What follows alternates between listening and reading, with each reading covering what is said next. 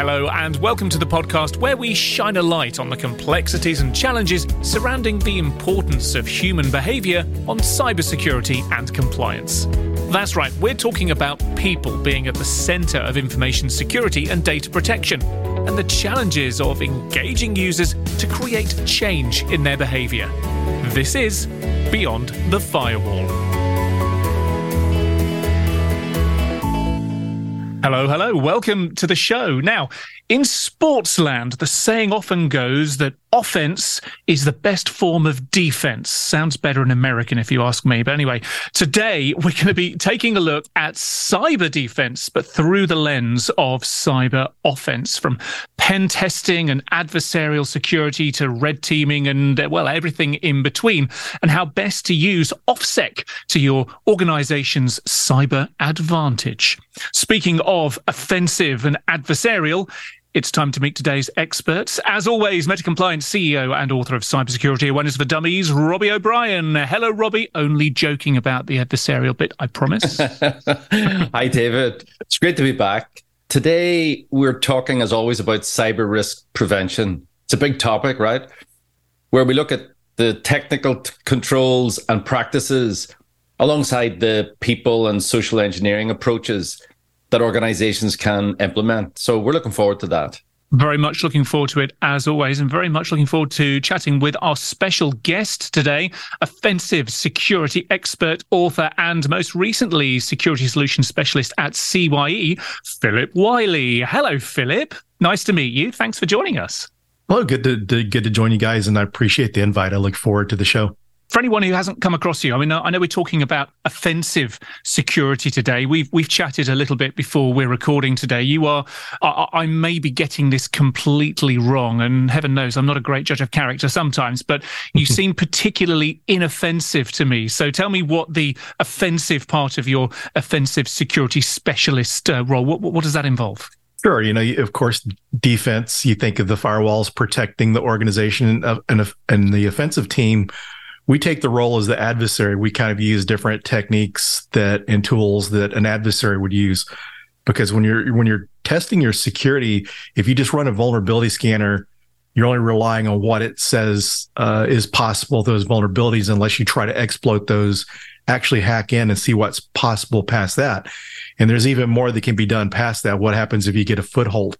So a vulnerability scanner is only going to know that this vulnerability is possibly exploitable but what happens? You get a foothold. You're able to get access to data. Sometimes, you know, we sometimes we look at the threat actors and make them out or what happens sometimes to be more complicated than what it is. Sometimes it's just a matter of being in the right place at the right time. Someone's curious and uh, they find like a open S3 bucket or something or some mm-hmm. some type of share or you know some uh, information that really wasn't properly secured and they're able to get in easily so not all these breaches or something really super complex. Something at times is really easy. And so using pen testers uh, to perform offensive security type of assessments, you're able to get in, gain a foothold and see what's possible. Are you able to get to other systems? Because, you know, sometimes companies will file a risk acceptance on a vulnerability. I had a case where through a SQL injection vulnerability, I was able to get command line access to a server inside the company from the internet. And they filed a risk acceptance because it was a development box but mm. I could have I could have possibly gained access to production systems, yeah. but that was out of scope again, lovely to meet you. Um, and I, really want to land on that offensive security thing first of all today, because there's a concern, isn't there, that, that some of the, the, the core definitions and distinctions around the roles in this area can at best be a bit blurred but at worst be fundamentally misunderstood by the the senior leaders who are responsible for an organization's information security and this disconnect between what's actually tested or delivered and what's really being tested or delivered or what, what the vulnerabilities are can, can result in all kinds of problems for an organization from those vulnerabilities all the way through to uh, regulatory compliance as well. So, Phillip, I'll come back to you. Kick us off here with a 101, a, a, nice tight set of definitions, if you were. Help us to understand what defensive security specialists like you do, what they don't. Maybe a good way in is what the different roles are and, and how they cover the different bases. Sure. And One of the things too is it's not only senior management that don't doesn't understand this. I worked for a company once as a red team lead, And even people in security didn't know the difference between some of the different components and different types of testing. So you have like your vulnerability management teams where typically you're just doing vulnerability scanning. So you're running Nessus, Qualys, uh, Nexpose, other vulnerability scanners, just looking for vulnerabilities. And so that's the extent of it. You're, you're doing this on a weekly, biweekly, monthly basis, looking for these different vulnerabilities and trying to stay ahead of that curve. Vulnerability assessment is the next level up. So you're running the vulnerability scanner. You're maybe even running a secondary vulnerability scanner and other tools, uh, hacking tools and different types of hacking techniques to test for security and you document those and you val- anything that was in the vulnerability scan, you're going to validate, make sure it is not a false positive. Hmm. And then this gets reported on.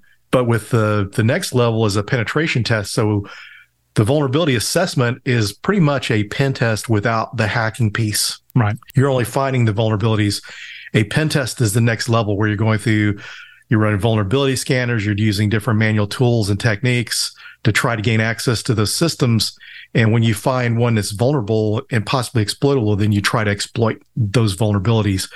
And then you get into like the post exploitation where lateral movement. Are you able to to move to other systems at the same level on the on the uh, network? Are you able to elevate your privileges, go from a low level user or a service account to administrator? Are you able to gain access to sensitive data? Because as we mentioned earlier, not all the time these servers are secured properly and you can get access to sensitive data pretty easily. So, where do things like phrases that I hear all the time, red team, blue teaming, purple teaming was a new one that I came across. Uh, where do they fit into this? Is this kind of towards the end of the stack that you were speaking about just now? Sure. Actually, kind of the difference is blue team is the defensive team, red team yep. has been generalized as the the offensive team, but true red teaming is actually adversary emulation. It's just kind of uh, caught on the term to generalize for offensive security as the red team. But true red teaming, where it actually came from, is adversary emulation. So in a penetration test, I'm going in trying to find every single vulnerability that can be exploited and attempt to exploit those to make sure I'm thoroughly testing the security of those systems. With adversary emulation, we're going in unannounced. The CISO probably knows. There's people on the control group that know what's going on because if the blue team knows that they're being assessed, they're going to they're not going to look bad. So they're going to tell their people to watch for this. So they we want to go in and test without people being tipped off to see what their reaction is going to be like. Because in this type of scenario, you're testing more than the technology and the security. You're also testing the re- reaction of the defenders. Are the incident responders responding when they see these incidents? are your endpoint detection systems detecting these? So you want to make sure it's being detected. As we mentioned before, the pen test, you're trying to find every exploitable vulnerability and exploit it. With this, you're trying to find one or two methods in, try to get a foothold, and you're basically emulating what would be a breach in the real world. Mm-hmm. So a lot of cases, you're leveraging things like social engineering, uh, phishing emails because sometimes these sometimes enterprises are really secure. Maybe you go through the pen test, you're coming up clean. There's no way to exploit, get a foothold in. But then through these uh, adversary emulations or red team operations, you're going through, you're sending out malware via email to see if you can get a foothold. Yeah. Even trying to social engineer people to get into the building, get into the data center, using these techniques that are more similar to a real world adversary. And, you know, with the pen test, you don't have as much time to do this. With the red team operation, you know, this could be weeks or months because it's, you know, real world threat actors. Sometimes it could take them years to finally get into organization. They're just persistent in sure. their attempts till they finally get a foothold. Yeah, there's a couple of things in there I'm really pleased you mentioned actually in terms of the physical security, and then you also mentioned the phishing emails, the way in. And Robbie, I, I was uh, you kind of t- taking the words out of my mouth there because I was going to throw this over to you, Robbie, and say you know the uh, the simulated phishing campaigns that that you your, your clients you run on behalf of your clients and so on. These would also, I guess, sit beneath that offensive security banner as one of those one of those little probes, I guess. Definitely. I mean, simulated phishing campaigns are a form of vulnerability scanning for social engineering weaknesses among staff. And indeed, in, in real world, I think it's a real go to for most people that are trying to get a foothold. It's one of the easiest, uh, right? And you can be proactive in the change change you deliver in that people actually see it at the other side if you're allowing that that to happen it depends on uh, whether it's uh, you know a a silent operation or it's it's publicized within the organization that that they've got through. And I've been on the receiving end of both one that, that people knew about, and one that didn't, and the behaviors are amazing. Mm. I mean, the systems people are just running around like cats on a hot tin roof, you know, trying to improve things and upgrade things and fix vulnerabilities before the people found it. I mean, that's one thing is that it really, really fo- an offensive security program will have, will will really sharpen everybody's mind if they know about it. So that's that's one positive. Second positive is that there's an element of falseness about it because if you really want to see the state of the nation, you come in silent and and, and find out. And then I think in re- relation to it being a vulnerability scan, an offensive thing, it, it actually leaves if if someone has f- failed one of these things, it leaves an impression in that you've sort of upgraded that person through an experience that they didn't have. I think the biggest problem with people is we have a mentality that it won't happen here. It won't happen in my company. It won't happen in my team. It won't happen to me. So if you can change that, that this is a clear and present danger every day. These guys are really smart. They're they're coming at you and you get people to buy into that not from a fear perspective but from a proactivity perspective and a vigilance perspective then that's how you get that the culture change. And i guess the overarching reason behind these uh, offensive security behind these campaigns whether it's simulated phishing or, or some of the other stuff that we've covered already. It's to assess, understand, protect an organization and make sure that it knows what protection it has in place. It can identify where the gaps are in its defense and can take mitigation actions and can, you know, just try and bulk upon its defenses where and when necessary. Now, from an organization's point of view, I guess it, it, it's important then to understand what it is your organization needs and then make sure that you're asking the right people asking them for the right thing and knowing what, exactly what it is that you need them to deliver. That that scoping piece robbie i guess is really really important to again achieve that overarching aim here of giving yourself as much of a, a cloak of protection as you possibly can. So it's a two-edged sword. I think uh, phillip already mentioned it where his scope didn't allow him to follow through across an invisible border into another area, which, you know, he could have driven down and, and maybe found out and, and added real value in terms of a vulnerability or a, mm. a, a cyber threat. And there's a cost implication here too. So if you it, it, you have a trade off where if you have a detailed and expansive scope uh, for any vendor, that's going to be quite expensive to implement if you reduce the scope and it's fairly tight, then you reduce the amount of time. So there's a dollar value associated there. And I think the other thing about it is that there is also a do you want to really find where the problems are or do you want to conform and get compliance on the basis of passing your pen test, right? And and it's a really sensitive issue. And I, I, interestingly, um, it doesn't get a lot of airplay because it is a sensitive issue in the, in the industry.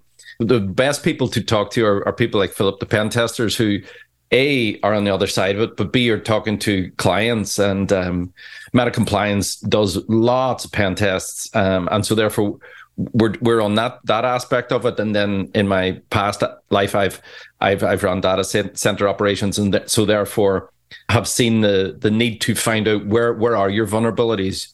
So it's where are you on that? How badly are you afraid of a breach? And that, therefore you're you're you're prepared to think the unthinkable. You're prepared to f- let the people find the problem before the hackers do, or you know you want an easier life, and you know you got the day job of you know more vulnerabilities and notification storms and people problems because you know the problem here is that getting people in the cybersecurity industry is is a nightmare across the west uh, and beyond. It's it's it's really difficult. So there is no ideal world. There isn't really no ideal world answer. And i think a pen test then also is as good as the team that the vendor puts on it. And there's a price issue here as well where i think you know, if if you're paying more money, you you essentially should be expecting a big, a bigger uh, return. yeah. and uh, and also a bigger scope. And then I think the other other thing is that over time, I have found that there is a, a diminishing returns where maybe the uh, technical people in the vendor who you were assigned to initially, who who you, you, you did a fantastic job over time, the vendor is trying to automate things with new tools, and at the same time, maybe you know offload some of the workload to less experienced pen testers due to the fact that there's such a scarcity in the marketplace. So I have found that changing pen testers, I mean, this is going on for, you know, 15, 20 years. So it's, it's a long time, but every so often changing pen testers means that you get a competitive situation and, and, and everybody wakes up to the fact that you're not complacent. So I think for, for me, it's that complacency versus compliance. And do you really want to know? Oh, I, re- I really like this kind of tales from the front line about how to deal with pen testers. Phillip, is, is this your experience? Do you find uh, clients cycling through different pen testers or what? What can you tell us about the inside world for, for, from your side of the curtain? Yeah, I don't think people really switch out as often as they should. I think they get complacent, you know, because you have to go through the the procurement process yeah. to find a new new company. You wait around too long, and it's and you're not going to be able to replace that vendor soon enough so they stay with them. So one of the things I would recommend in that scenario is if you know the good pen testers on the team, request those specifically, plan your pen test out far enough in advance. Because what happens, you know, as Robbie was mentioning, sometimes you get a less skilled pen tester, but what happens is the really good people are going to get booked up quicker. Yeah. So make sure you plan that ahead of time, request those people. Another thing you might do too is have it's a good idea to have multiple vendors because at one time uh, I was a red team lead. We only did some internal network pen tests, mainly adversary emulation, but we outsourced our web app pen tests. So we had like three different vendors that we're using. So if something came up, one was too busy, they couldn't scale to do the level of pen testing we needed. We had someone else we could use.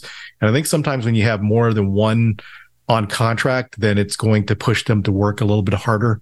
And I have never seen a pen tester come in and say, oh, the previous guy was right.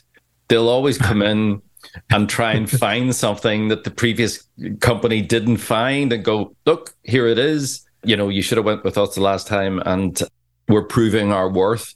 And, and that sort of competitive juice, so to speak, actually is something that gives you for for the first phase an extra lift in terms of your risk management. Now, you mentioned it a moment ago, Phillip. Obviously, there's uh, various different types of of offensive security, and uh, and the kind of physical angle is is one that I want to touch on now because we've discussed on here many times before, Robbie. You know, it's it's easy for us techies to dwell on the digital but forget about the physical.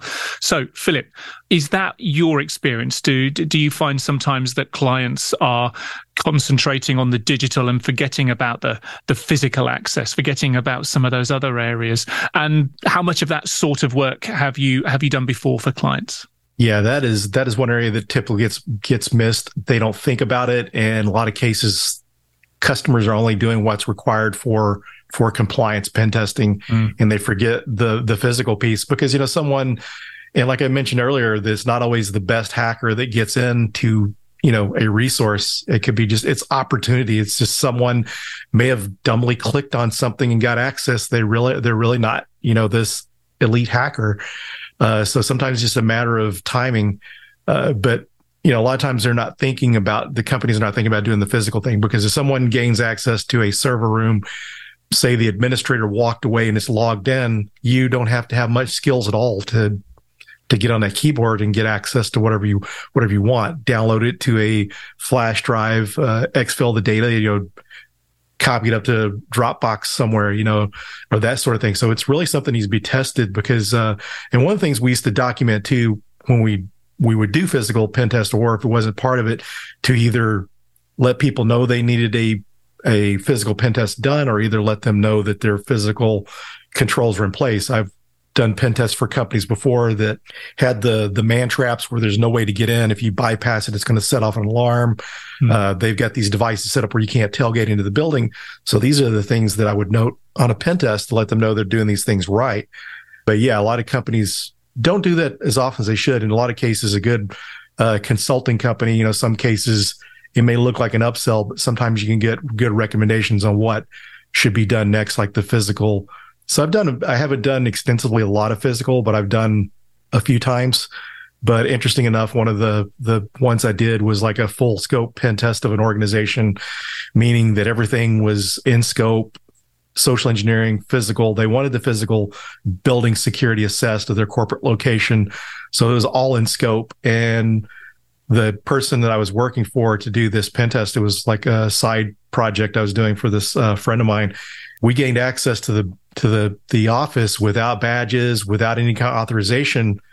We set up in a in an office a little small uh, meeting room that you know like when off people are coming in from town they kind of park and and work for the week. Mm-hmm. and we just kind of set up one of these areas performing our pen testing. And i remember i had to go to the restroom when i was worried about being able to get back in.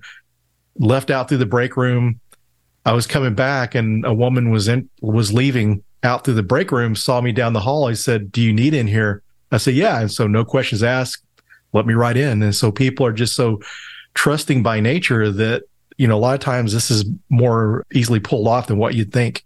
Yeah i, I guess that this mimics what we speak about in terms of digital security and network security that the opposition between the perimeter you know once you're inside the castle walls everyone's good versus that zero trust mentality whereby even once you're inside even someone passing through a door they need to be challenged. Yes and security awareness goes beyond you know phishing emails. It also needs to be how to deal with someone. You know if you're working for an organization someone doesn't have their badge let's say they lost their badge then you need to contact security and then okay security can get them in because there's legitimate times people forget their badge and they sure. need in the building so they need to, to make sure people are following the pop, proper process and you know doing awareness around other security items besides just phishing emails and Robbie, we've spoken lots before on the show. Uh, Jenny Radcliffe uh, is is an example of of someone who's extremely experienced in this kind of a on person physical access se- security mode. I guess. Yeah, she's a good one. She's an expert. yes.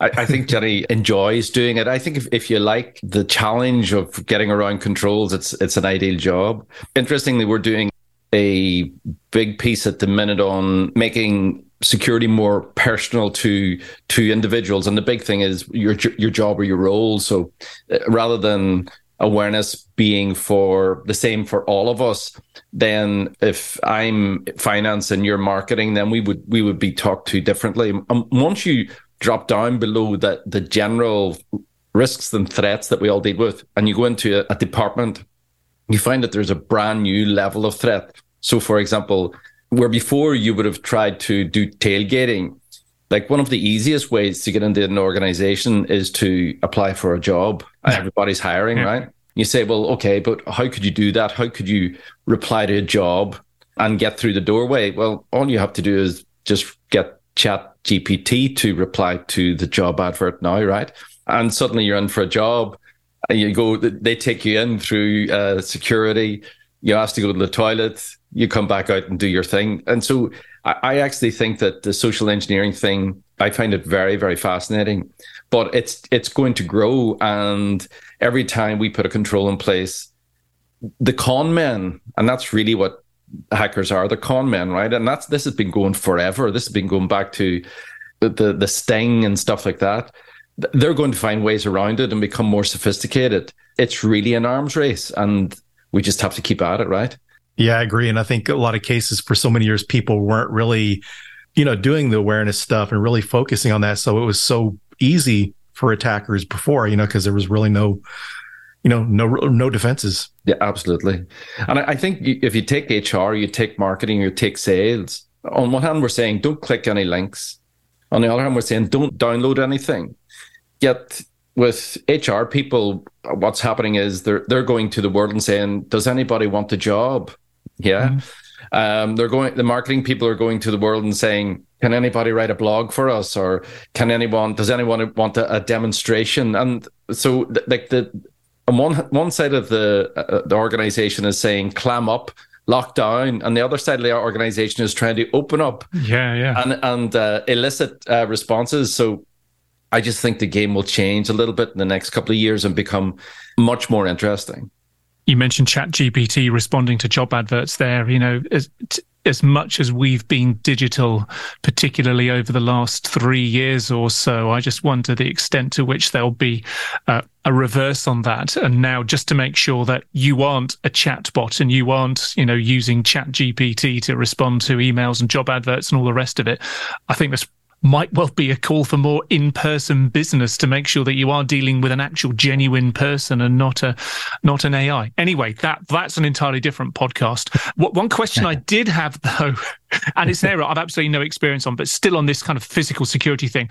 When you're doing these in-person penetration testing jobs where you know when you are trying to tailgate someone as they go through the front door or something do you have a letter or or something with you that you carry around just in case you get caught clobbered, Phillip, by a security guard, just so you don't get shut in the slammer or, or sent to the police or, what worse? Yes, you always have your get out of jail free card. So that way, in case you get caught, I've got friends have had stories where one was assessing some casinos and he got he had tested all his security and he got to one place and someone finally caught on to him and mm. they hmm. threw him out of the casino and threatened him so i better not see you back here again i have another friend that when he started his career that was all he was doing was physical security assessments and he was doing uh, a pen test for some local government they kind of handcuffed him and put him over aside, even though he had to get out jail free card, made him sit oh, there wow. and think about what he did for a while because they were upset that they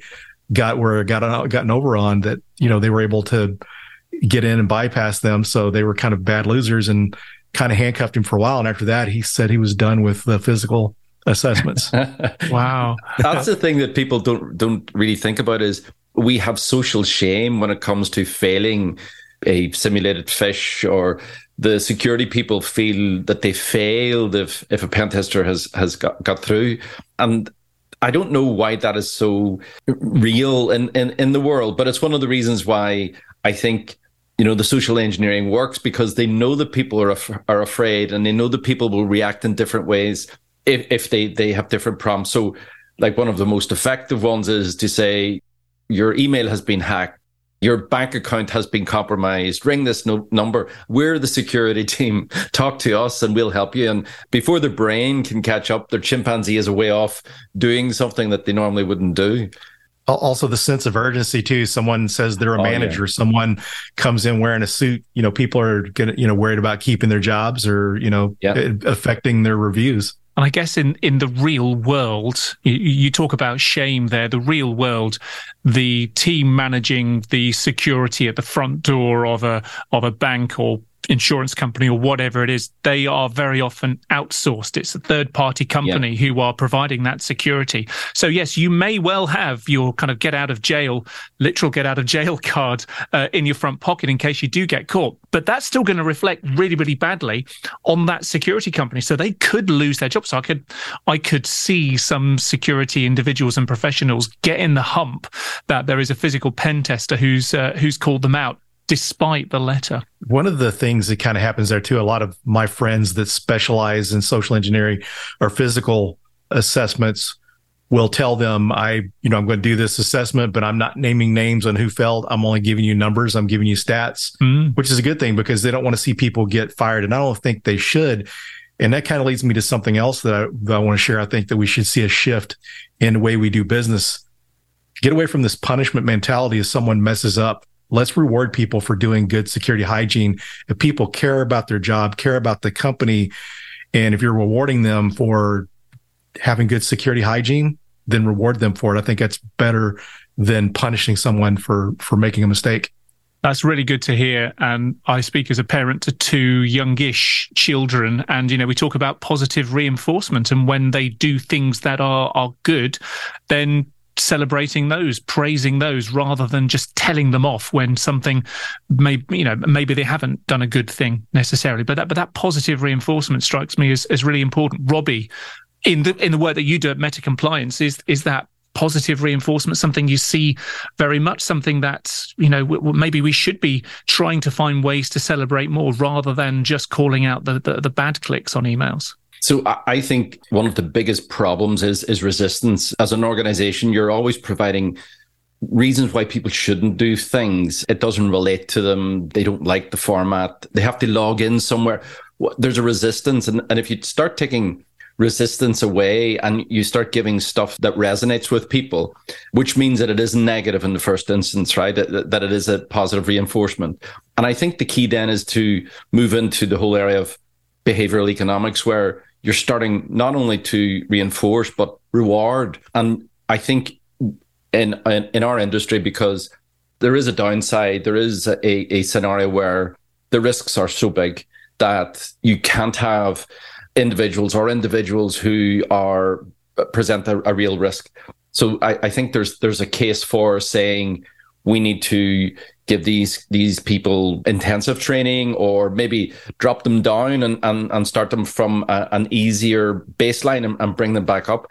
But I think that in line with very engaging, meaningful interactions with uh, awareness, you then have the ability to have certifications. And, and, and I see that we come from a background in the IT industry where you learned technology yourself, right? I mean, no one ever taught me how to use Excel. I taught myself.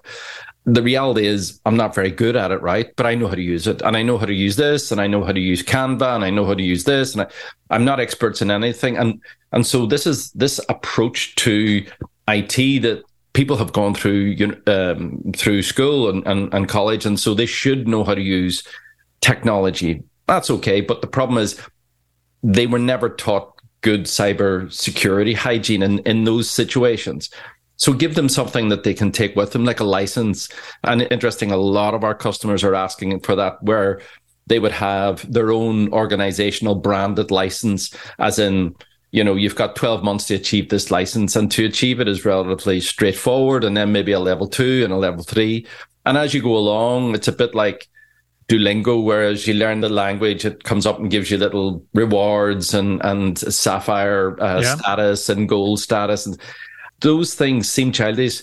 Actually, we all react unbelievably well to it, and we all have negative bias too. So if you see someone with a big sad you know, frown, it hits you worse than something that that is really positive. So you you use both to to move people along. And that's really the next phase where we're we're going beyond the traditional chalk and talk type uh, next, next, next e-learning for from a compliance perspective to actually making cybersecurity awareness personal for people and getting them to come on the journey with us and actually take responsibility themselves for their own security behaviors. Education, interesting. You should mention that, Robbie.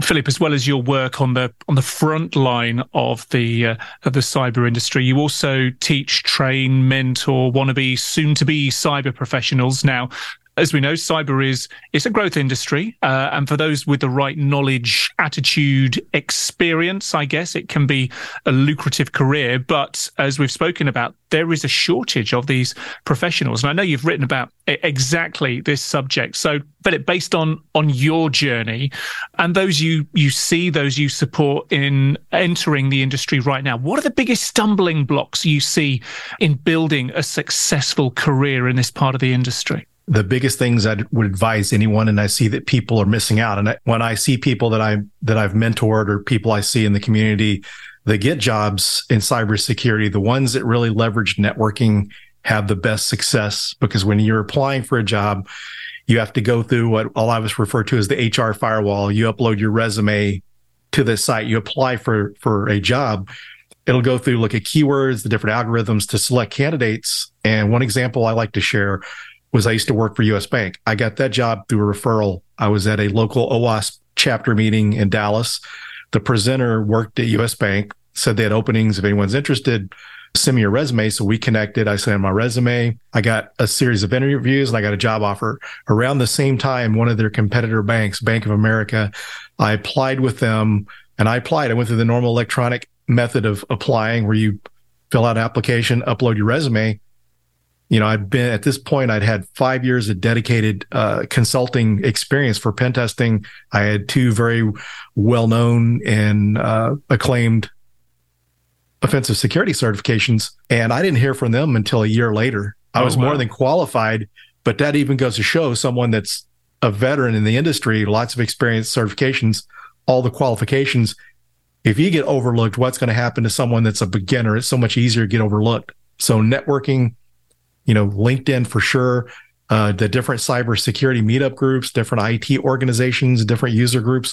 Go to those meetings and, and meet people because a lot of cases, some of our meetings we do uh, who's hiring and who's looking at like our local ISSA meeting. So there's a way for you to give your resume to someone to get it inside because either you you meet the hiring manager or someone that works in an organization, they can get your resume to the right person, mm. opposed to trying to do that on your own, which is very difficult. I've seen people that have sent out hundreds of resumes, and then you have other people that had networked and got a job a lot easier, less effort, just because they leveraged their networking abilities. Not that they wrote a better resume, not that they were more uh, highly skilled. I've seen some people that are very highly skilled, very cut out for the job, but just from not leveraging networking, it made their job a lot more difficult trying to find find a role in the industry. Robbie, I'll quickly throw this one over to you because you are a hiring manager in this in this area, aren't you? You hire inexperienced people as well as experienced people. Any anything that you can quickly share to bolt on to what Phillip was saying, just to make sure that those with the uh, the correct aptitude or, or, or attitude can make an impression. I mean, I think that there's some people that are gifted with the capability to network, and I, I think that's one of the great skills nowadays. But I think you can network without actually physically going to these events. And one of the best ways is to find out where um, organizations exist. So, for example, they all have their LinkedIn channels open, they all have their Facebook channels open. And it's amazing that if you start sort of uh, following them, posting back positive comments, talking to them, you register and also reaching out and, and contacting a number of the key people there, trying to connect with them, and then having a a relatively personalized communications stating why you know you like the organization and why you feel that there's there's a fit in reality, we don't get an awful lot of those type of things because there's a lot of effort in that.